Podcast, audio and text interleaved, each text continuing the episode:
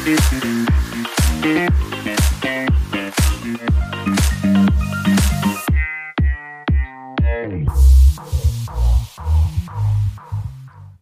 willkommen zum Athlet des Lebens Podcast. Dein Podcast rund um die Themen funktionelle Bewegung, nachhaltige und umsetzbare Ernährungsstrategien, funktionierendes Regenerationsmanagement sowie Persönlichkeitsentwicklung. Ich bin der Thomas und an meiner Seite jetzt und für alle Zeiten der Der Corby. Hallo. Wir sind heute nicht nur zu zweit, wir haben heute einen dritten im Bunde und zwar den Marco. Hallo Marco. Hallo. Hallo. Servus.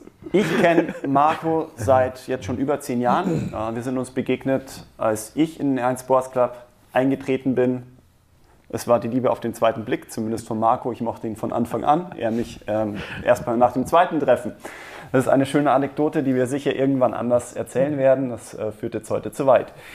Was ich euch zu Marco sagen kann. Als Gründer des R1 Sports Club sind wir uns begegnet, wie ich schon gesagt habe. Davor Kickbox-Weltmeister, mehrfacher, aktuell Familienvater, glücklicher. Ich denke, das wird auch immer so bleiben.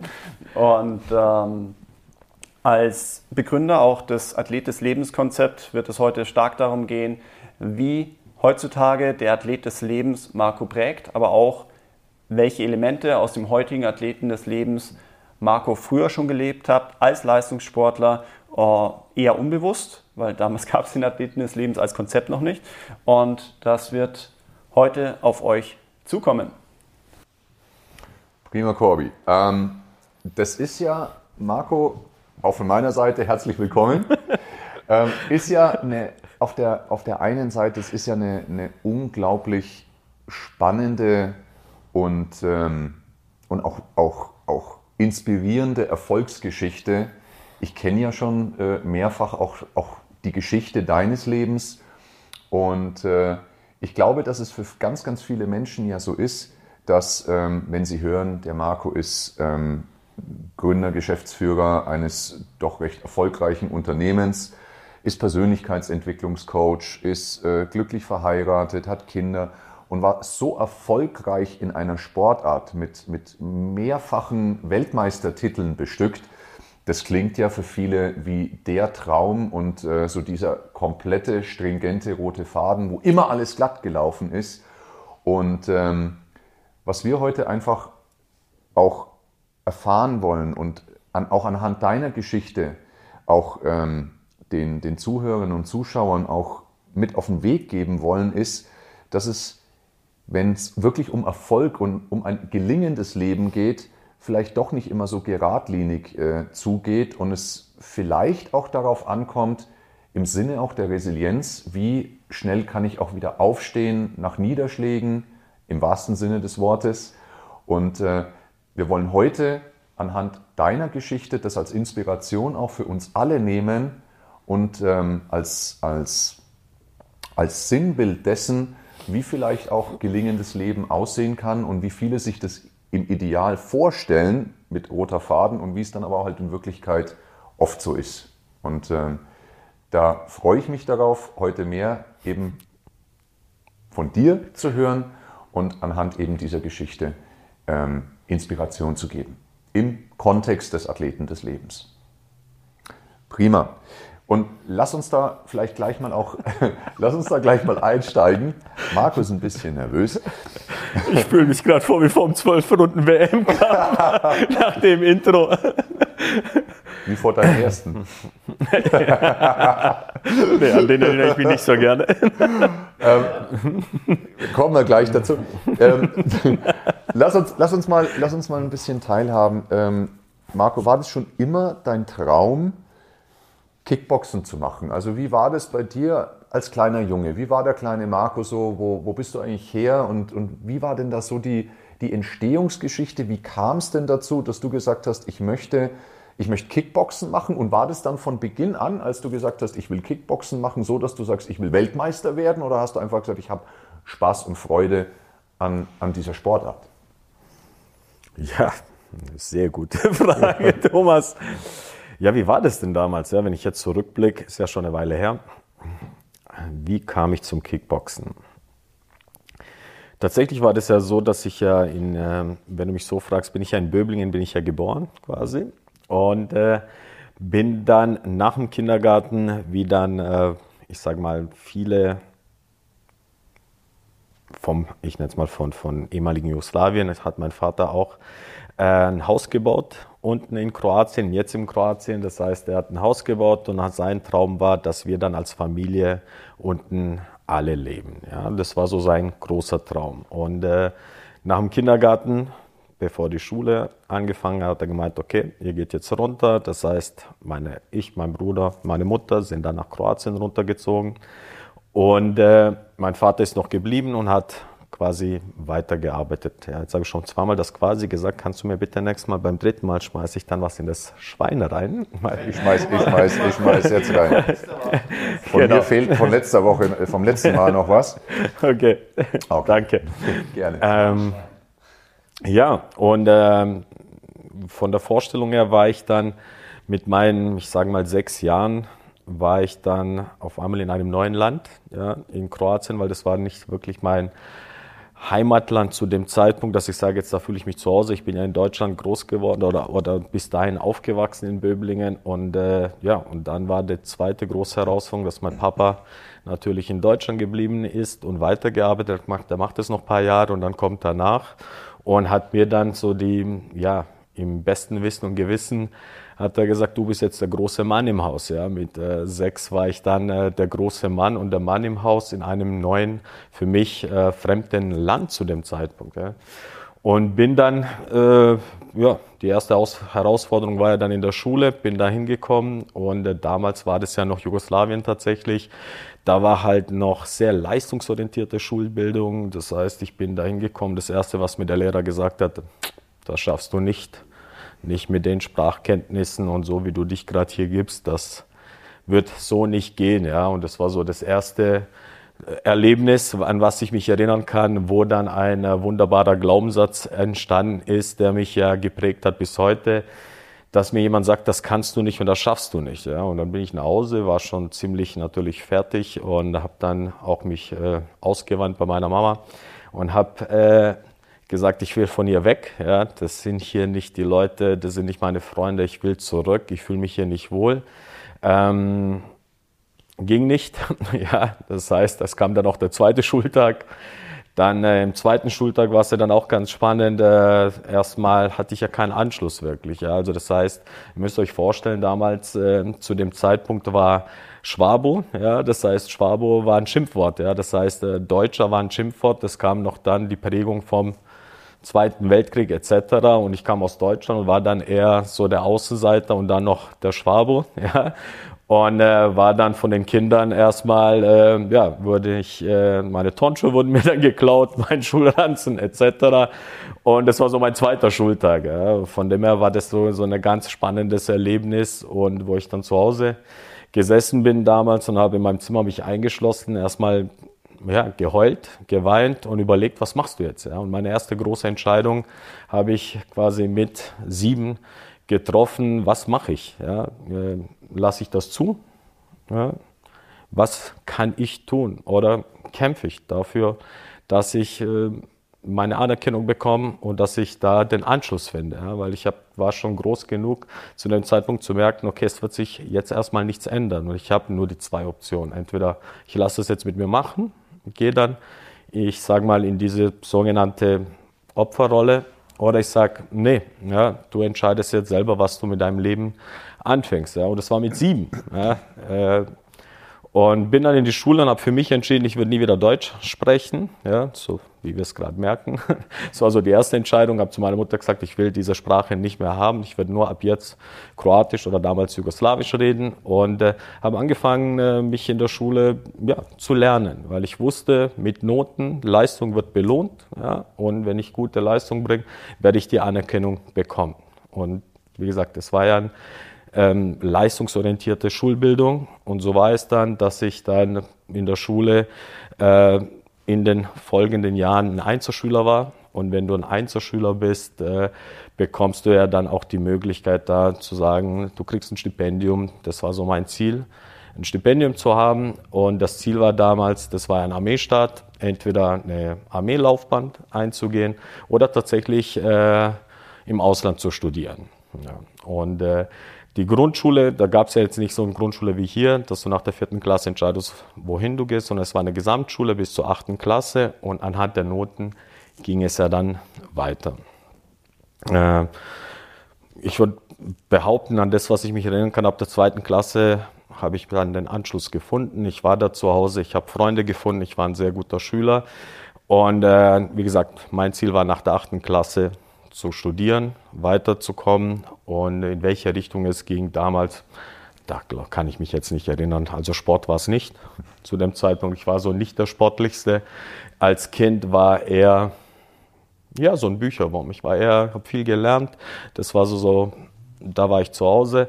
Und im Sport war es dann aber so, dass ich äh, sehr ausdauernd war. Das heißt, also ich habe mich dann immer hingestellt, also ich war dann derjenige, der beim Handball im Tor war, beim Fußball erstmal im Tor und später bin ich dann erstmal aufs Feld gekommen äh, oder beim Marathon war ich der dann die längsten Strecken gelaufen ist. Also das war so meine Stärke. Aber ich war nicht der Schnellste, ich war nicht gerade der Übertalentierteste, sondern ich habe mir das alles über die Leistung tatsächlich erarbeitet und habe halt das Nötigste gemacht, um weiterzukommen, um meine Noten zu haben mit dem Ziel, die Gesamtschule mit einer 1,0 abzuschließen, um wirklich zu sagen, ich habe wieder die Freiheit zu entscheiden, in welche Richtung geht mein Leben. Ja. Und äh, ja, so wie es immer oder so oft ist, äh, mein Papa ist ja immer wieder alle zwei oder drei Wochen übers Wochenende gekommen. Der ist immer zu uns gefahren und äh, klar, ich wollte ja immer die Anerkennung haben, habe ihm immer wieder auch die Noten präsentiert und äh, das war für ihn natürlich auch das Größte, dass ich mich da quasi durchgesetzt habe und äh, das Spannende war dann, weiß ich noch wie heute, äh, kam er an einem Wochenende wieder, ist er die ganze Nacht durchgefahren nach der Arbeit und am nächsten Tag habe ich gemerkt, da stimmt was nicht. Ja. Das war so, so ein großer, großer Punkt äh, oder ein Wendepunkt, wo ich gemerkt habe, hm, das hatten wir schon mal, aber da war ich viel kleiner, wenn was nicht stimmt. Und äh, dann haben meine Eltern gesagt, okay, lasst uns mal alle zusammen reden. Und äh, dann hat mein Vater entschieden, dass es so nicht weitergeht, er kann nicht aus Deutschland äh, die Arbeit aufgeben. Der hat eine sehr gute Arbeit bei Daimler. Und äh, jetzt nach sechs Jahren hat er gemerkt, das wird so nicht funktionieren, dass er zurückkommt. Und er möchte aber auch nicht, dass wir ohne den Vater aufwachsen und hat gesagt, okay, Sachen zusammenpacken, wir gehen wieder zurück nach Deutschland. Und das war natürlich für mich wieder so der zweite Schlag zu dem Zeitpunkt, weil gerade wieder zu Hause angekommen, Freunde gefunden, Schule, Idee, äh, was ich danach mache. Und dann nach der sechsten Klasse sagt mein Vater wieder jetzt, wir gehen wieder zurück. Ja sind wir nach der sechsten Klasse zurückgekommen, nach Deutschland, erstmal wieder nach Böblingen oder Sindelfingen. Zu dem Zeitpunkt äh, war es sehr, zumindest in meiner Wahrnehmung, sehr schwierig in, in Deutschland äh, eine Wohnung zu finden, auch äh, als, als, als, ja, sag ich mal, als Rückkehrer oder, oder ich nenne es mal jetzt ganz salopp, als, als Ausländer wieder zurückzukommen, nenne ich es jetzt mal so, weil zu dem Zeitpunkt sind ja die ganzen, sage ich mal, wie sagt man dazu, was ist da das korrekte Wort, aus, aus Deutschland, Russen, aus Russland zurückgekommen. Das war ja da diese Zeit, wo dann alle nach Deutschland zurückgekommen sind und die haben halt alle Wohnungen bekommen. Das heißt, wir haben keine Wohnung gefunden. Ja. Das heißt, wir waren dann in Sindelfingen und hatten dann äh, mit, ja, zu viert in ein einem Zimmer Apartment erstmal ein halbes Jahr zusammen gewohnt, äh, was sehr kuschelig war, aber was auch natürlich sehr schön war, weil natürlich den Papa jeden Tag da gehabt und äh, das war das war äh, toll. Also ich habe da jetzt keine negativen äh, Erlebnisse, sondern das war wirklich so zusammen als Familie wieder zusammen zu sein. Das war das Schöne. Und da war die Überlegung natürlich, ja, die Schule, bevor die Schule losgeht, braucht man halt einen Platz, wo du sagst, okay, wie geht's wieder dann in die Schule weiter? Und äh, dann hat mein Vater von einem Arbeitskollegen äh, tatsächlich äh, Angebot bekommen, dass er ein altes Haus hat. Und das war dann aber 100 Kilometer weiter. Und so bin ich dann in Bayersbronn im Tiefschwarzwald gelandet und äh, war dann quasi in der siebten Klasse erstmal bin ich dann im Schwarzwald in Bayersbronn in die Schule gekommen. Und da war dann das zweite große ja, das dritte große Erlebnis, äh, die Lehrer mich angeschaut, okay, mit den Deutschkenntnissen müsst du in die Förderklasse. Ich so, nee, ich möchte in keine Förderklasse. Ich möchte in eine normale Schule, weil da lerne ich sonst nicht so schnell. Ähm, dann habe ich gesagt, okay, aber dann mit den Noten wärst du eigentlich Gymnasium, aber mit der Sprache Hauptschule zu dem Zeitpunkt. Und so, meine Eltern haben es ja nicht besser gewusst. Bin dann in die Hauptschule gekommen, und äh, hatte tatsächlich Schwierigkeiten mit der Sprache. Dann haben sie gesagt, okay, muss ich jetzt lachen, weil da gibt es auch eine Anekdote, kommen wir vielleicht später. Die Lehrer gemeint, okay, mit Englisch bist du überfordert, weil du musst ja erstmal Deutsch lernen, du darfst Englisch nicht machen. Somit ist dieses Fach mir weggenommen worden und äh, ja, und ich war dann quasi, quasi, somit bin ich wieder auf dem Nullpunkt gelandet, ja, in meinem Leben, wo ich da wieder stand und wieder eine Entscheidung getroffen habe, weil die Lehrer gemeint haben, das schaffst du nicht, das kannst du nicht. Die Mitschüler haben mich dann auf einmal gefragt, was bist du jetzt für einer? Bist du ein Kroate? Bist du ein Serbe? Bist du ein Jugoslawe? Bist du ein Deutscher? Was bist du? Ja, äh, dann hatte ich auch äh, unglaublich viele Reibereien, auch in dem Punkt wieder zu sagen, okay, jetzt geht's wieder von Anfang an los wieder. Welche Entscheidung triffst du jetzt in deinem Leben, um zu sagen, äh, wie geht es weiter? Ja? Und wieder praste mein schöner Glaubenssatz, wo jeder wieder gekommen ist, das kannst du nicht, das schaffst du nicht, das geht so nicht. Und äh, ja, für mich war es aber zu dem Zeitpunkt okay. Ja, ich komme aus dem Leistungs, ich habe gelernt, über die Leistung zu kommen damals. Und das war so für mich. Ich wusste auch, auch hier, wenn ich Leistung bringe, werde ich mir die Anerkennung, werde ich die Anerkennung bekommen, die ich für mich brauche. Und äh, habe dann angefangen äh, zu lernen ja, und äh, hatte da zum ersten Mal tatsächlich in der siebten Klasse erkannt oder alle anderen haben erkannt, dass ich gar nicht so ein schlechter Sportler bin, wie ich so dachte am Anfang, weil Sport war ja immer so nebenher, was ich gemacht habe. Ich war ziemlich anscheinend ganz, ganz gut im Fußball und äh, das hat mich äh, interessiert und äh, habe dann Fußball gespielt und dann kamen so die ersten Leute zu meinem Papa, ja, lass ihn doch in, einer, in einem Verein spielen, das wird uns helfen und da kommt er dann auch schneller, wird er Anschluss finden. Und mein Vater, klar, oldschool, erst wenn er die Schule, die Noten bringt, dann kann er auch Fußball spielen, da hat er gar kein Thema damit. Ja. Und das zweite große war, ich war ein unglaublicher Fan von Jackie Chan und Bruce Lee Filmen. Ja, das war für mich das Größte.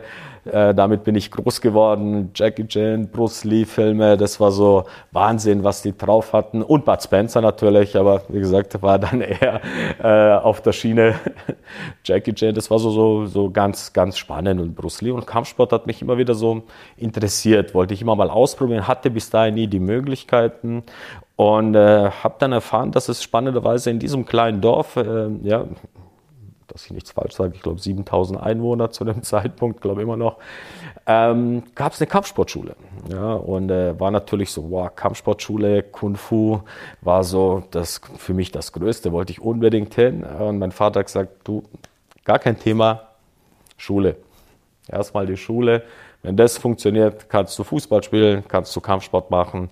Äh, und es war natürlich für mich eine unglaubliche Motivation zu dem Zeitpunkt zu sagen, okay, äh, ich möchte die Noten so hinkriegen, dass ich dann auch in die Vereine oder in den Verein darf und auch in die Kampfsportschule gehen darf und habe so ein halbes Jahr gebraucht, dass ich ähm, ja, die Sprache erlernt habe.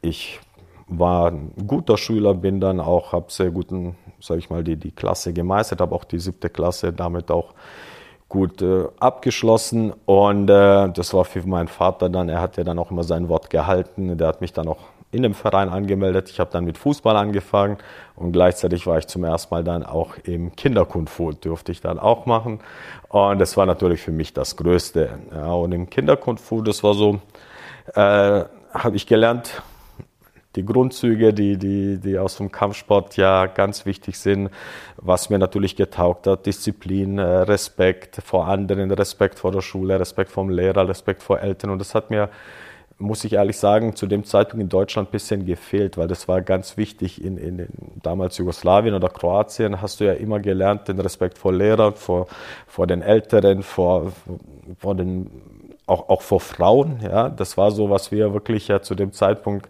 von klein auf immer beigebracht bekommen haben. Und wo ich dann nach Deutschland gekommen bin, äh, erstmal in die Hauptschule, da habe ich zuerst mal gesehen, dass auch äh, es ähm, auf der einen Seite die Kinder nicht interessiert hat, was der Lehrer von ihnen denkt, und die Lehrer hat es auch nicht interessiert, was die Kinder von denen denken. Es war so für mich untypisch. Ja. Und im Kampfsport habe ich wieder diesen, sage ich mal, diesen Kodex äh, gefunden, äh, der mir sehr nahe kommt. Auch diesen, diesen zu sagen, einerseits äh, Respekt, einerseits auch, auch Loyalität, andererseits wieder Leistung, aber gleichzeitig auch diesen Zusammenhalt, also eine Art, ich sage mal, Familienzusammenhalt. Und ähm, ja, und so habe ich mit Kampfsport angefangen. Das war so mein Weg in die Kampfkunstszene und äh, habe dann äh, da meine Gürtelprüfungen gemacht und bin dann äh, bis 14 bis 15 habe ich Kung Fu quasi gemacht. Nebenbei Fußball gespielt, das war so, so der, der, der Weg, das waren so meine Sportarten. Ich habe eine Schule gemacht, äh, war dann auch gut in der Schule, habe dann auch hm, bin dann Klassensprecher geworden, Schülersprecher, also das war dann noch ganz spannend. Äh, das heißt, ich bin angekommen. Ich hatte Freunde, ich hatte, äh, ich war dann wieder zu Hause. Da habe ich gesagt, okay, es fühlt sich an nach Hause mit dem Vorteil, meine Familie war zu, meine Eltern waren zusammen, wir waren als Familie da und das war ein ganz großer Wert von mir.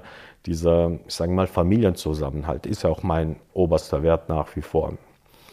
Und äh, mit 15 hatte ich zum ersten Mal das Vergnügen, bei einem Turnier mitzumachen. Äh, damals äh, Leichtkontakt, äh, Pointfighting, also Sportkarate, würden einige sagen. Das war so das Semi-Kontakt.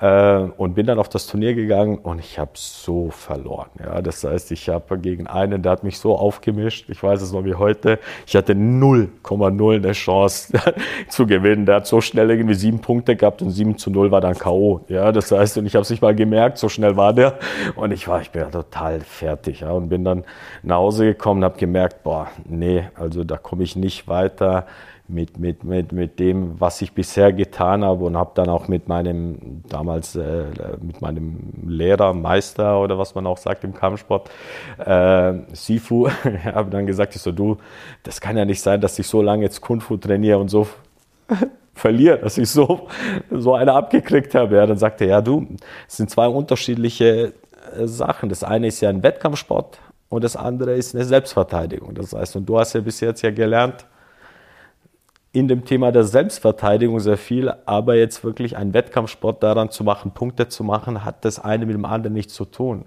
Und das hat mich dann gewurmt, weil ich gesagt habe, okay, das war so, ich wollte mich messen. Ich war so von dieser Leistungsschiene, ich wollte mich auch messen und bin dann zum ersten Mal tatsächlich dann äh, ins Kickboxen gegangen. Ja. War eine sehr spannende Erfahrung im Kickboxen erstmal im Kickboxen war das so noch richtig oldschool bei uns. Ja, Im Kickboxen waren zehn Leute und das waren so eigene Leute, das waren so eine eingeschworene Gemeinschaft. Und Kickboxen war zu dem Zeitpunkt nur einmal die Woche Training. Ich wusste danach auch warum. Weil die sich so gegenseitig aufgemischt haben, dass du eine Woche wieder gebraucht hast, dass du sagst, okay, ich gehe wieder hin. Ja, und für die Neulinge war es dann so, ich war der Jüngste tatsächlich, der sich getraut hat, da hinzugehen.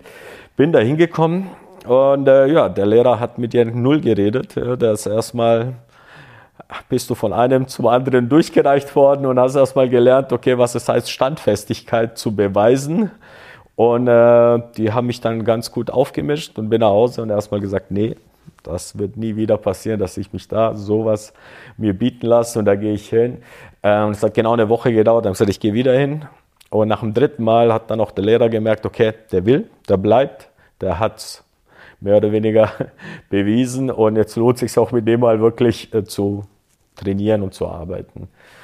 Und ähm, ja, das war, das war eine spannende Zeit und so habe ich dann mit Kickboxen tatsächlich angefangen und bin dann, habe dann meine ersten Turniere im Leichtkontakt mit äh, 15, 15,5 gestartet und war dann quasi ähm, hatte meine Leidenschaft entdeckt. Ja. Das hat mir Spaß gemacht, diesen, diesen, diesen Wettkampf, diesen äh, zu, zu spüren, zu sich messen, aber im sportlichen Kontext, also gar nicht jetzt irgendwie aus dem Aggressionspotenzial, das war ja wie ein Fechten. Ja. Das war so eine Art Fechten und habe es dann in den folgenden zwei Jahren, mit 17 war ich dann zum ersten Mal quasi, habe ich dann die offene Weltmeisterschaft in diesem Point Fighting zu dem Zeitpunkt gewonnen und war so, ja, in, in dem Punkt war ich dann, äh, habe mir schon Namen gemacht. Ja. Das heißt, dass so jemand kommt aus einem kleinen Dorf, aus dem Schwarzwald, wo nicht wirklich irgendwelche Kickboxer kommen,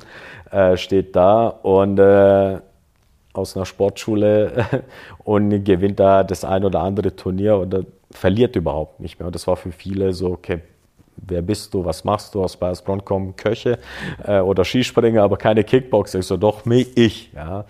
Und mit 17 war es äh, um mich geschehen, dass okay, das ist meine Sportart und ich möchte mehr. Und ich habe mit 17 zum ersten Mal gesagt, ich möchte auch im Vollkontakt Weltmeister werden. Ich möchte es beweisen, dass es möglich ist, auch mit meiner Vorgeschichte den Weg zu machen, auch aus diesem kleinen Dorf äh, zu sagen, ich bin da und ich schaffe es in so einer Randsportart, sage ich mal, was komplett untypisches äh, und ich möchte die Weltmeisterschaft gewinnen.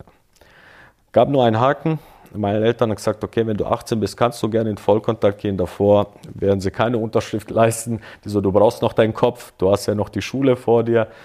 Und ähm, ja, somit äh, war ich erstmal quasi am Trainieren, viel trainiert, auch meine Schule weitergemacht, war dann auch ein spannender Prozess, da ich dann in der neunten Klasse ein 1-Schüler war und wollte in die weiterführende Schule gehen und da war wieder mal mein Lieblingssatz, äh, das geht nicht, du hast ja kein Englisch, ist ja Hauptfach, ohne Englisch kannst du nicht weiterkommen. Äh, ich so wie? Ich, ich, möchte ja studieren, war ja so mein Ziel. Ich wollte dann jetzt zu dem Zeitpunkt entweder Sport oder Jura machen. Das war so meine zwei Interessen. Und äh, nee, geht nicht. In Deutschland funktioniert das nicht, weil du hast kein Englisch als Hauptwichse. Aber war ja nicht meine Schuld. Ich durfte es ja nicht machen. Nach meiner Vorgeschichte äh, dürfte ich ja nicht in dem Fall entscheiden und sagen, okay, ich mache Englisch oder nicht, sondern ihr habt für mich entschieden. Ja, und äh, da ich immer so ein kleiner Holzkopf bin, äh, habe ich da so lange rumgebohrt, bis dann das äh, Schulministerium die Prüfung zugelassen hat, dass ich an der Prüfung teilnehmen kann und habe dann quasi meine Englischprüfung machen dürfen und habe da eine 4,4. Das war dann meine Note und habe halt in allen anderen Fächern gewusst, wenn ich da meine Noten hinbekomme, habe ich den Durchschnitt, dass ich auf eine weiterführende Schule gehe. Und so bin ich dann in die mittlere Reife gekommen. Zu dem Zeitpunkt gab es ja keinen anderen Weg. Es gab dann die mittlere Reife im Bereich Technik oder im Bereich äh, Wirtschaft. Ich wollte Wirtschaft, dann haben sie wieder natürlich kam der Spruch, hm, mit den Englischkenntnissen gehe lieber in die technische Schule und dann habe ich quasi da meine mittlere Reife gemacht, meinen Realschulabschluss. Und äh, nebenbei, ja, bin ich dann, äh, habe ich dann weiter trainiert im, im Kickboxen, im Kampfsport, in meinem Weg gegangen und äh, bin dann auch irgendwann mal dürfte ich dann auch Vollkontakt machen, auch von meinen Eltern aus. Und ich weiß es noch wie heute, äh, habe dann mein erstes Turnier gehabt im Vollkontakt, im Newcomer-Turnier, äh, Halle an der Saale. Ja, das war dann ähm, im ja, Tiefosten, sage ich mal. War ganz spannend. Bin dann gekommen, ich, das, das würde ich nie vergessen, war so eine alte Militäranlage noch wahrscheinlich, äh, was übrig geblieben ist. Und da war die Sporthalle drin und da war das Turnier. Ja. Und ich bin da reingegangen und das Spannende war dann, dass äh, ja anhand meines Nachnamens habe ich gemerkt, dass ich der Einzige bin, der jetzt mit dem Nachnamen sich hier getraut hat aufzutreten. Äh, hatte natürlich dann zum ersten Mal alle gegen mich. Ja, ich war so das rote Tuch. Und äh, bin dann rein. Ich hatte so eine Angst. Ich hatte so eine Angst. Ja, ich habe es natürlich mir nicht anmerken lassen. Ich bin da rein und der Kampf ging los und ich habe da eingeschlagen auf den und er auf mich und ich auf ihn. Und ich, ich habe den dann so äh, platt gemacht, äh, dass der quasi nach der ersten Runde nicht mehr weitermachen wollte. Zum Glück, weil mir ist die Luft auch ausgegangen. Ich habe es ihm natürlich nicht gesagt. Ich war so froh. Aber das war einfach die Angst, dass ich sage, okay, ich muss hier irgendwie raus und dann noch das erste Vollkontaktturnier. Das war eine ganz andere Nummer wie im Leichtkontakt, weil du wusstest, auf jede Aktion kommt eine Reaktion und die Reaktion ist diesmal anders wie wenn du in einem Point-Fighting-Kampf äh, unterwegs bist. Und äh, ja, das Spannende danach wollte auch kein anderer mehr gegen mich kämpfen. Und so bin ich der Newcomer des Jahres geworden. Und das war so das erste Statement im Vollkontakt, wo ich gesetzt habe. Und äh, bin dann äh, quasi als Newcomer nach Hause gekommen und war so erstmal für alle überraschend, dass jetzt im Vollkontakt äh, Newcomer-Turnier. Und als Newcomer warst du dann qualifiziert, zum ersten Mal bei baden-württembergischen Meisterschaften zu kämpfen. Die habe ich dann gewonnen. Dann äh, habe ich die Thüringer Meisterschaft, bin ich eingeladen worden, die habe ich dann auch gewonnen. Und das war so für viele wer bist du denn eigentlich? Und irgendwie bin ich dann zu deutschen Meisterschaften gekommen und habe dann die internationale deutsche Meisterschaft auch gewonnen und zu dem Zeitpunkt und heute auch noch äh, gegen, ähm, wo ich ja später auch äh, für das Kampfsportzentrum Stekoer gekämpft habe, habe ich gegen einen von ihnen gekämpft. Ja. Und dann haben die mich gefragt, wer bist du denn eigentlich? So, ja, ich bin der Marco, komme aus Bayersbronn. Ja, aber Bayersbronn, da gibt es keine Kämpfer. Ich so, doch mich, ja. Und das war für die so komplett untypisch, äh, dass einer aus, aus, aus, aus dem Schwarzwald oder aus so einem kleinen Dorf, äh, habe ich da äh, ziemlich die Szene zu dem Zeitpunkt aufgemischt und äh, habe es dann auch geschafft, dass der Bundestrainer auf mich aufmerksam geworden ist und kam dann auch der Bundestrainer zu mir und hat mich eingeladen zum ersten Mal auf einen Lehrgang äh, für die Nationalmannschaft. Und da gab es ja die A-Klasse-Kämpfer, die waren ja gesetzt und die B-Klasse waren dann logischerweise die Kämpfer, die dann immer nachgerückt hat, wenn dem A-Klasse-Kämpfer was passiert ist, dass du halt in das Team nachrückst. Und so bin ich mehr oder weniger als B-Klasse-Kämpfer eingeladen worden zum Nachrücken. In meiner Gewichtsklasse hatte ich ja einen vor mir und hatte auf den folgenden Turnieren aber gegen ihn zweimal gewonnen. Und das fand er gar nicht so lustig. Und so bin habe ich die erste Nominierung bekommen fürs Nationalteam, das ich für Deutschland 99 war das in Beirut starte als ja für das deutsche Nationalteam. Natürlich gefreut, war eine Riesensensation. Ich war dann in meinem Dorf äh, oder im Umkreis äh, Bayersbronn, Freudenstadt. Ich war eine große Nummer, war so ein kleiner Held und hatte natürlich auch Sponsoren bekommen, weil jeder vom Dorf, ich hatte eine unglaubliche Fanbase. Äh, und von der Firma, wo ich gearbeitet habe, bis natürlich der Sportschule, die Leute waren alle hinter mir und war da wirklich ganz untypisch für viele, dass, dass jemand natürlich mit so einem Hintergrund aus dem Dorf jetzt quasi Fußstapfen in einer Kampfsport, äh, in, in einem Kickboxen lässt. Ähm, ja, lief alles wie am Schnürchen, wie immer. Ich gesagt, cool, jetzt läuft's, jetzt sind wir im Weg. Äh, war dann zum ersten Mal so die Überlegung, wirklich da auch Karriere zu machen. Und äh, ging alles gut bis so acht Wochen vorm Kampf, also vor der Nominierung quasi nach Beirut, äh, rief mich dann äh, der Verantwortliche an, meint, ja, du hast einen kroatischen Pass noch, äh, damit kommst du, kannst du nicht einreisen. Du kannst, brauchst ein Visum und das Visum bekommst du nicht. Und ich so, boah, okay, was kann ich jetzt tun, was können wir machen? Und dann haben die mir einen Vorschlag gemacht, du, wie schaut es denn aus? Mit einer deutschen Staatsbürgerschaft äh, können wir dir anbieten, weil du kämpfst ja für Deutschland, du bist ja hier. Wenn das von dir von Interesse ist, würden wir das dann dir anbieten. Nachgedacht, bin dann nach Hause erstmal die Entscheidung für mich getroffen, war für mich dann erstmal vorzufühlen, wie fühlt sich für mich an, wo ist es und für mich war dann so, ja, ich bin hier zu Hause, ja, ich weiß, wo meine Wurzeln sind, aber ich bin in Deutschland zu Hause, ich fühle mich hier wohl und bin dann auch äh, gesagt, ja, das mache ich, ja, ich möchte auch hier bleiben. Bin dann nach Hause, habe dann mit meinen Eltern geredet, meinem Bruder und meine Eltern haben gesagt, okay, wenn es so ist, wir sehen das genauso, aber dann machen wir aber als Familie werden wir dann die deutsche Staatsbürgerschaft annehmen. Und damit habe ich gedacht, war das Thema erledigt, war leider nicht so. Äh, meine Eltern haben dann die Staatsbürgerschaft bekommen, mein Bruder, und bei mir ging es nicht. Ich, hab, ich wurde abgelehnt. War wieder ein spannender Prozess. Äh, warum abgelehnt? Ähm, ja, ich habe mich getraut, zwei Klassen zu, übersprungen, zu überspringen. Ich habe meine Ausbildung früher beendet. Ich habe eine Klasse übersprungen und äh, somit hatte ich keine acht ähm, acht Jahre, also Schulbildung, acht Schulklassen hintereinander. Also acht Jahre musste ich eine Schulbildung in Deutschland gehabt haben, zum dem Zeitpunkt, dass ich die deutsche Staatsbürgerschaft bekomme. Ich hatte sieben, ja, weil ich, wie gesagt, eine Klasse übersprungen habe. Ich gesagt, ich so, ob sie mich auf den Arm nehmen wollen. Ich so, ich bin doch die Integration pur. also ich werde jetzt bestraft, dass ich ja zu gut bin. Ja, das geht nicht. Ja, und da kam wieder der super nette Glaubenssatz, geht nicht, kannst du nicht, schaffst du nicht, schade. Aber es gibt keine Möglichkeit, das ist so verankert im Gesetzbuch, dass wir da keine Möglichkeit sehen. War natürlich total fertig, mein Kartenhaus ist zusammengefallen und war wieder so, ja, mach das, was du kannst, aber nicht mehr. Ja, hör auf zu träumen, hör auf an diese Dinge zu glauben, die nicht möglich sind, sondern ja, und natürlich hast du auch immer wieder die Leute gehabt, die dir das gegönnt haben, dass du es nicht schaffst. Aber andererseits hatte ich auch sehr viele Leute, die gesagt, das kann nicht sein. Ja. Und das waren Gott sei Dank mehr von den Leuten. Und die haben dann tatsächlich eine Petition gestartet und wurden unglaublich in kürzester Zeit so viele Unterschriften gesammelt. Und es wurde dann, äh, ja, bis in die Politik hochgetragen. Und dann war es kurz davor, auf die, in die Presse zu gehen. Äh, und äh, ja, und ich, mein Kindergarten würde mir dann als achte Schuljahr angerechnet und wurde dann, habe ich die deutsche Staatsbürgerschaft bekommen. Bin nach Beirut geflogen, habe dann die Bronzemedaille für Deutschland geholt. Und das war so dann mein Weg. So, das war so die, sage ich mal, Halbprofi. Das war die letzte Amateurstufe. Du warst in der A-Klasse äh, im Kickboxen, war im Nationalteam und hatte natürlich dann die Bronzemedaille. Und innerhalb, wir reden hier von eineinhalb Jahren, also ich, das war so, ich war so ein Überflieger.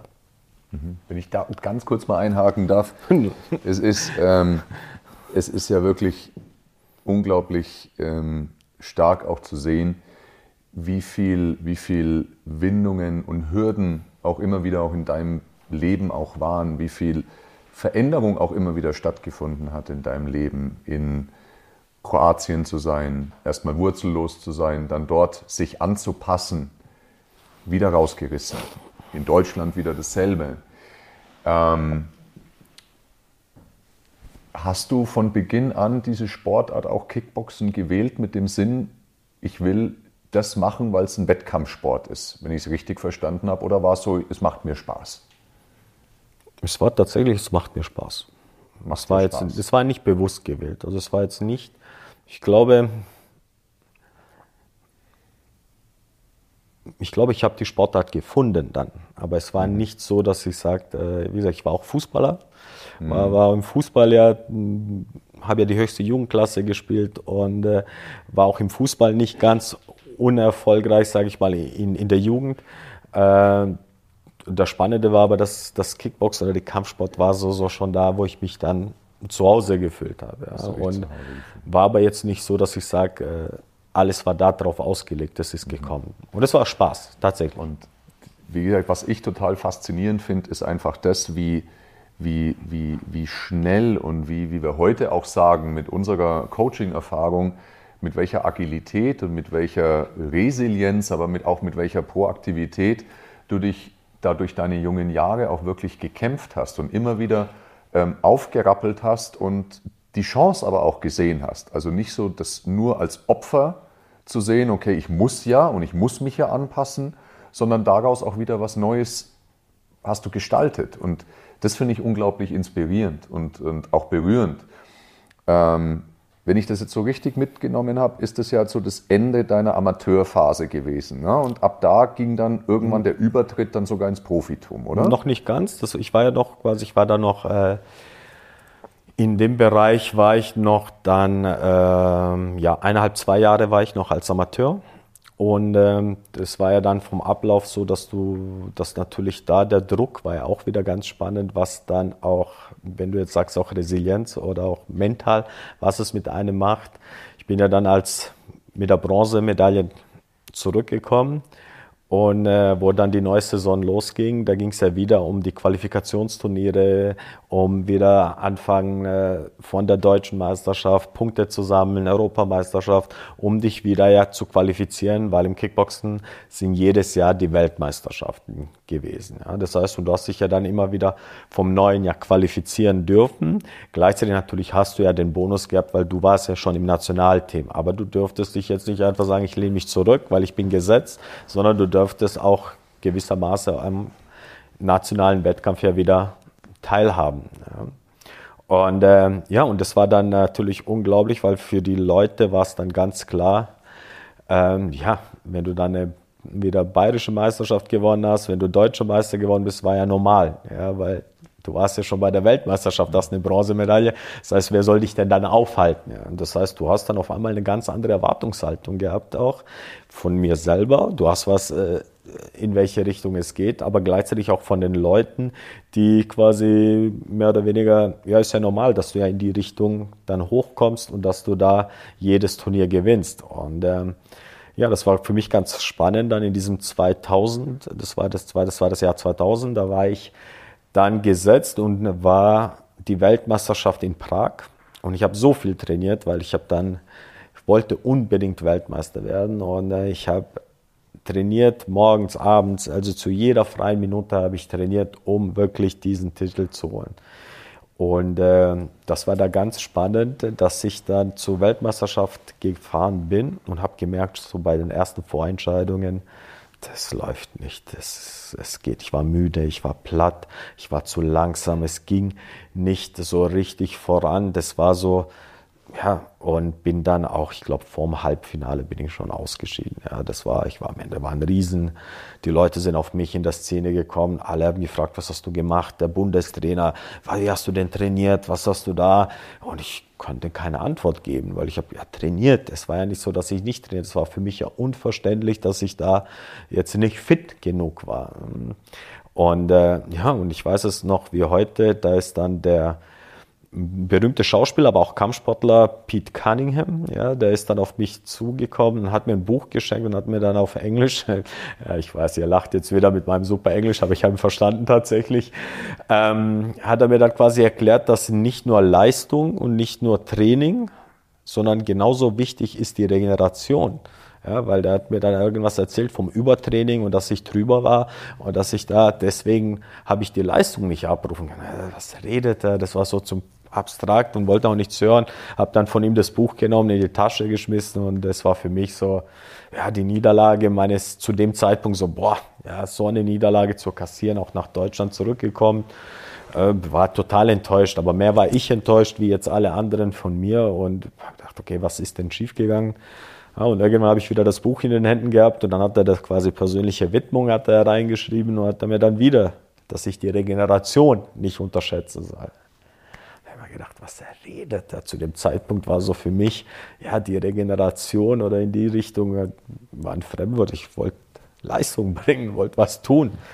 Ja, und habe mich dann aber zum ersten Mal dann auseinandergesetzt, was, was eine, eine, ich sage mal, eine Trainingsphilosophie außerhalb des Kampfsports angeht. Also quasi nicht mehr, ich sage mal, Kickbox-spezifische Trainings äh, oder, oder Kampfsport Übungen, sondern auch mal, was braucht es denn, um überhaupt Leistung zu erbringen und was passiert in deinem Körper, äh, welche Herzfrequenzen, das war mir bis dahin, haben wir das nie irgendwie äh, trainiert oder geübt oder, oder dass mir da jemand was gesagt hat. So bin ich zum ersten Mal ein bisschen in die Richtung, was braucht es außerhalb des Kampfsports, um das Fundament aufzubauen, dass du überhaupt eine äh, Sportart wie das Kickboxen die Leistung auf den Punkt erbringen kannst.